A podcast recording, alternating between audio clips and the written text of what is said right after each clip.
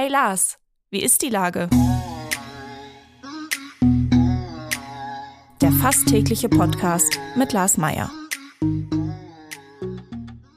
Wie ist die Lage? Unser fast täglicher Podcast in Kooperation mit der Hamburger Morgenpost, der Gute-Leute-Fabrik und Ahoi Radio spürt tagesaktuellen Fragen nach. Mein Name ist Lars Meier und ich rufe fast täglich gute Leute aus Hamburg an.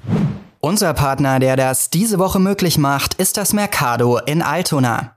Altona blüht auf ist das große Frühlingsfest am 2. April für die ganze Familie in Altona rund um das Mercado mit vielen Infos und tollen Aktionen zu den Themen Sport und Gesundheit. Viel Spaß beim Sonntagsbummeln mitten in Altona wünschen die vielen Shops und Marktstände im Mercado. Das war Werbung. Herzlichen Dank. Heute befrage ich die Inhaberin des Geschäfts Rudolf Buffet Superior Vintage Style, Maisun Fahad. Ahoi, Frau Fahad. Hallo, guten Tag. Wenn ich in ein Geschäft nicht gehe, dann sind es ganz häufig so äh, Flohmarkt oder eben halt auch so Vintage-Läden.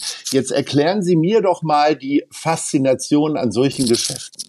Also die Faszination erstmal äh, an Vintage und Secondhand ist, dass die Dinge und Sachen eine Geschichte erzählen, dass es nachhaltig ist, was ja in der heutigen Zeit eine große Rolle spielt.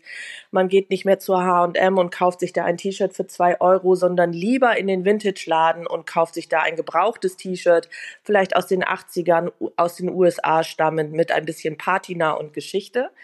Ähm, und es ist natürlich einzigartig, das gibt es dann auch kein zweites Mal. Und mein Ladengeschäft macht tatsächlich aus, dass es sich um Vintage-Mode handelt. Es ist äh, wenig Secondhand, das heißt, die Sachen sind sehr, sehr alt. Und die Hauptbezugsquelle ist London und es geht um klassische englische Herrenmode, das heißt Anzüge aus der Savile Row, Harris Tweed, Keepers Tweed, Regimentskrawatten, alte Uniformen. Ähm, und tatsächlich ist es so, dass die Kunden sind bei mir vom Schulkind bis zum Hollywood-Star. okay, jetzt haben Sie mir aber eine Vorlage gegeben. Welcher Hollywood-Star war denn schon bei Ihnen? Susan Sarandon tatsächlich, die ich sehr verehre und mir und komischerweise, ich habe mir das immer gewünscht, diese Frau mal kennenzulernen und ähm, wenn sie in Hamburg ist, besucht sie das Ladengeschäft, weil sie selber in Los Angeles eine sehr, sehr große Vintage-Sammlung hat und immer wieder auf der Suche nach wunderbaren Einzelstücken ist. Ach, das ist ja interessant. Ich bin mit ihr mal geflogen. Also sie saß ganz vorne und ich saß ganz hinten. Das ja. muss man dazu sagen. Aber wir haben zumindest einen ähnlichen Eingang gehabt. Äh, die ist ja also wirklich, also seit Selma und Louise, äh, die Älteren mögen sich dran erinnern, äh, ist es wirklich ja einer der Topstars in Hollywood. Ähm, Absolut, auch eine ganz tolle Frau. Mhm. Wie, wo kriegen Sie die Sachen denn her, wenn Sie sagen, Sie kriegen die vor allen Dingen aus London? Also fahren Sie tatsächlich dreimal im Jahr selbst nach London oder wie läuft das? Also ich habe einen Kontakt, der sammelt für mich in London. Dann gibt es eine Liste mit Kundenwünschen.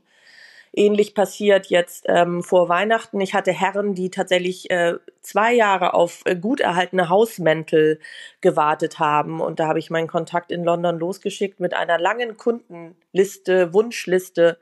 Und der hat es dann abgearbeitet, mir die Pakete geschickt. Der kennt den Laden sehr, sehr gut. Und wenn ich die Zeit habe, laufe ich auch nochmal über die Flohmärkte äh, in London und klappere die Geschäfte ab, um nochmal nach besonderen Einzelteilen zu gucken. Es passiert auch mal, dass ich tatsächlich von ähm, Hamburgern äh, Sachen kaufe, also von Privatmenschen. Die Sachen müssen aber so gut sein, dass sie wirklich auch in den Laden passen. Und das passiert auch mal. Also dann sind es tatsächlich auch so Leute wie der ehemalige Türsteher vom Salambo, der verstirbt und wo dann der Neffe anruft und fragt, ähm, was er denn jetzt mit diesen ganzen wunderbaren, maßgemachten Sachen aus London machen soll.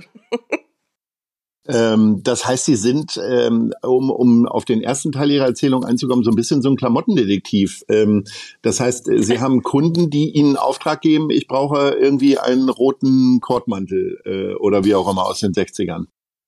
Ja, um den Kunden diese Wünsche erfüllen zu können, mache ich das bedingt. Also das ist jetzt nicht so, dass ich nur auf die Suche nach, nach besonderen Kundenwünschen gehe, sondern der Laden ist natürlich äh, bestückt. Er ist sehr, sehr voll. Es gibt äh, im Sortiment Anzüge, Frecke, Smokings, Hüte, Einstecktücher, alles, was der Gentleman oder der Mann von Welt, sage ich jetzt einfach mal so, braucht. Und dann gibt es eben parallel diese Sparte, dass ich mich dann nochmal für, für Kunden auf die Suche mache und mich kümmere. Und wenn es klappt, dann klappt es und wir freuen uns beide.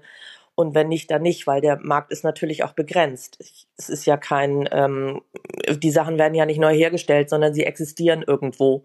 Und wie anfangs erwähnt, handelt sich das ja immer um Einzelstücke.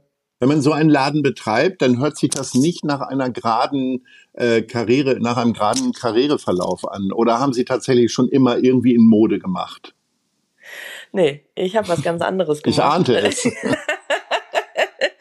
Also ich habe Herrn Buffet ähm, oder dieses Geschäft kennengelernt noch zu Schulzeiten. Ich habe da gerne eingekauft, gemeinsam mit meiner Familie, meinem Bruder. Wir haben diesen Laden immer geliebt und Herr Buffet ähm, hat mir dann irgendwann besondere Wünsche erfüllt, hat mir mal aus London eine äh, Marinejacke von Jeeves und Hawks mitgebracht und wir haben uns angefreundet. Ich, es war so meine Hauptbezugsquelle, wenn es um Klamotten ging. Ich habe früher viel in Paris gelebt. Während des Studiums bin ich gependelt, weil ich dort eine, einen Verlobten hatte und habe immer vorher in Hamburg schon eingekauft. Und Herr Buffet wurde irgendwann krank. Ich äh, bin eigentlich Medizinerin von Haus aus und dann habe ich ihn betreut und mein Herz hing immer an diesem Geschäft und auch an Vintage und Klamotte und alles Mögliche. Aber man kann natürlich nicht, wenn man den einen Traum hat, den anderen parallel verwirklichen oder man versucht es. Und dann habe ich irgendwann, als Herr Buffet krank wurde, dieses Geschäft ähm, quasi übernommen. Ich hatte irgendwann den Ladenschlüssel in der Hand. Mhm. Und dann stellte sich die Frage, was macht man jetzt? Fährt man dieses wunderbare Geschäft gegen die Wand, gibt es auf, das seit 23 Jahren existiert und ein Überbleibsel ist von den ganzen Vintage-Läden, die Herr Buffet auf der ganzen Welt irgendwann mal gegründet hat. Ähm, oder betreibt man das weiter und äh, reduziert den Hauptjob? mhm. Und der Freundeskreis hat natürlich ganz entsetzt geguckt und gedacht, Gott, total durchgedreht. Jetzt ein aufwendiges Hobby, das natürlich kein Hobby ist. Ich bin Unternehmerin betreibe, bespiele eine Ladenfläche in der Hamburger Innenstadt, die 200 Quadratmeter hat. Ähm, aber es gibt in der Medizinerwelt ganz viele Kollegen, die irgendwann einen Ausgleich brauchen, wenn sie keine Familie und keine Kinder haben, so wie bei mir. Und entweder mit einem Orchester um die ganze Welt fliegen, eine Galerie in der Hafen City aufmachen oder eben einen Vintage-Laden kaufen, so wie ich das gemacht habe. wie lange sind Sie schon nicht mehr medizinisch aktiv? Was waren Sie für eine Ärztin?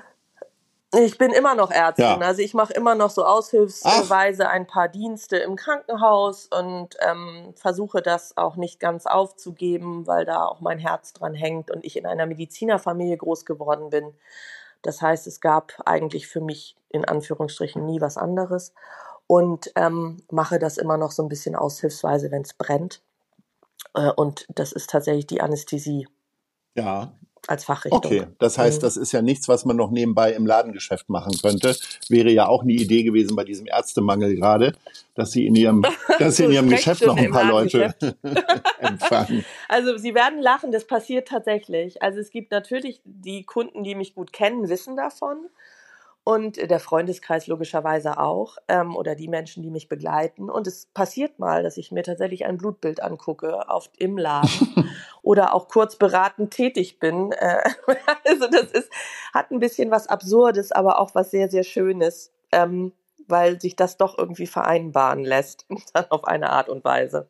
Also, dass das Thema Nachhaltigkeit eine zunehmende Rolle spielt in allen Bereichen, ist mir ja völlig klar. Äh, vor allen Dingen dann natürlich, wenn es um Secondhand geht, weil das sagt man ja immer wieder, dass äh, man lieber ein bisschen wertig einkaufen soll und das dann lange tragen kann, beziehungsweise dann vielleicht auch weitergeben kann. Ähm, aber wie sehr ist das denn tatsächlich für Sie spürbar, dass die Leute auch aus Nachhaltigkeitsaspekten zu Ihnen kommen?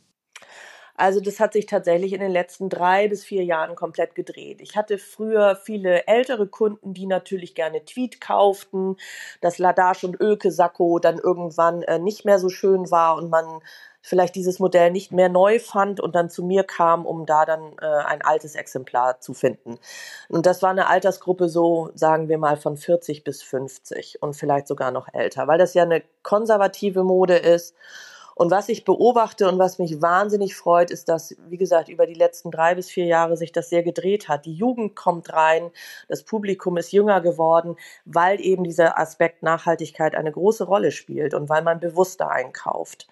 Und ähm, das heißt, dann kommt auch mal ein, äh, also der jüngste Kunde ist, muss man dazu sagen, zwölf. Der kauft mhm. gerne Krawatten und Westen und kleidet sich gerne so in diesem Stil. Und ähm, dann kommt auch mal ähm, ein 20-Jähriger rein und sagt, ich suche einen Harris Tweed Sakko oder einen alten Smoking oder gerne einen Oversized Sakko, doppelreich, was man ja auch so jetzt in der normalen Modewelt gar nicht mehr, weil es nicht mehr gängig ist, auch nicht mehr wirklich bekommt. Und weil eben dieser Nachhaltigkeitsaspekt eine Rolle spielt. Also man kauft lieber etwas Gebrauchtes, schont damit die Umwelt und äh, kauft eben kein ähm, fragwürdig hergestelltes äh, Sakko, T-Shirt für äh, ein kleines, für kleines Geld irgendwo dann äh, in den üblichen Geschäften. Aber warum die Spezialisierung auf Jungs- und Herrenmode?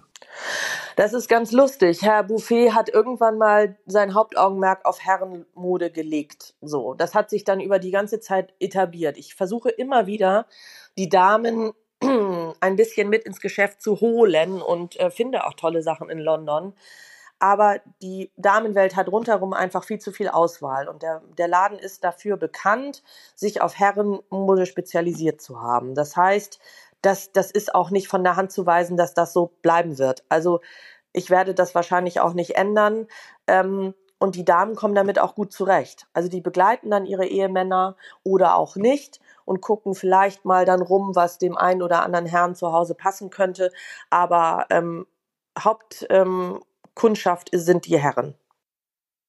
Und Susan Sarandon, der Hollywood-Star vom Anfang unseres Gesprächs, kauft dann Herrenklamotten aus reinem Sammeltrieb oder kriegt die da doch noch mal äh, irgendwie einen, einen Sakko für Damen? Also Susan Sarandon hat tatsächlich Herrenklamotte gekauft, also ähm, ausgefallene Boating Jackets aus den 20er Jahren. Das sind so alte Ruderjacken mit dicken Blockstreifen. Mittlerweile selten geworden. Damals, als sie da war, hatte ich tatsächlich relativ viele. Ähm, und sie hat rote Zylinder gekauft, ähm, weil sie auf dem Weg zum Burning Man war. Und oh. ähm, man braucht da ja etwas Ausgefallenes. Also sie hat einmal komplett also sich frei gemacht von diesem Männer-Frauen-Ding und ähm, hat tatsächlich Herrenkleidung gekauft. Zum Ende unseres Gesprächs äh, kommen wir auf ein Thema, wo Sie nun wirklich äh, Bescheid wissen müssen. Die Top 3 würde ich mir nämlich wünschen, die Lieblingsflohmärkte. Was ist denn Platz 3? Oh, Platz. Also, äh, wenn Sie mich jetzt äh, nach London oder Paris fragen würden, dann könnte ich Ihnen Unmengen aufzählen. Ich finde es ein bisschen schade, dass die Flohmarktlandschaft in Hamburg abgenommen hat, auch bedingt durch diese Corona-Geschichte. Mhm. Ich bin gerne am Sonntag mit meinem Partner auf den Flohmärkten unterwegs und wir vertreiben uns die Zeit. Ähm, Platz drei ist wahrscheinlich immer noch die Feldstraße. Mhm. Also, da kann man gute Sachen finden, wenn man weiß, ähm, erstmal, was man sucht und ähm, welche Händler da sind. Und ich finde das schön, dass dieser Flohmarkt immer samstags fest da ist. Mhm. Ja. Platz zwei? Äh, wäre, Platz zwei wäre ähm, Großneumarkt tatsächlich. Ja. Den mag ich sehr, auch im Sommer. Ich finde den Ort ganz schön. Und ähm, da stehen auch ein paar Bekannte von mir, die ähm, Bilder und Antiquitäten verkaufen. Mhm. Und Platz eins wäre tatsächlich der Turmweg. Hui, okay. Sehr schön. Frau Farhad, ähm, ich bedanke mich recht herzlich für diese Aussagen. Für mich ist das immer noch eine ferne Welt, aber Sie haben mich dem Thema ein bisschen näher gebracht. Herzlichen Dank und Ahoi. Sehr gerne. Vielen Dank für die Einladung. Dieser Podcast wird präsentiert von der Gute-Leute-Fabrik, der Hamburger Morgenpost und Ahoi Radio.